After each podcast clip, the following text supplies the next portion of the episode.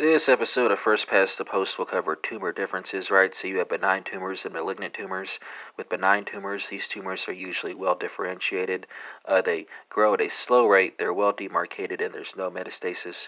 With malignant tumors, by way of contrast, they can be poorly differentiated. Uh, there may be erratic growth. Uh, they could be uh, locally invasive or diffuse, and they may metastasize. And that concludes uh, this episode on uh, tumor differences.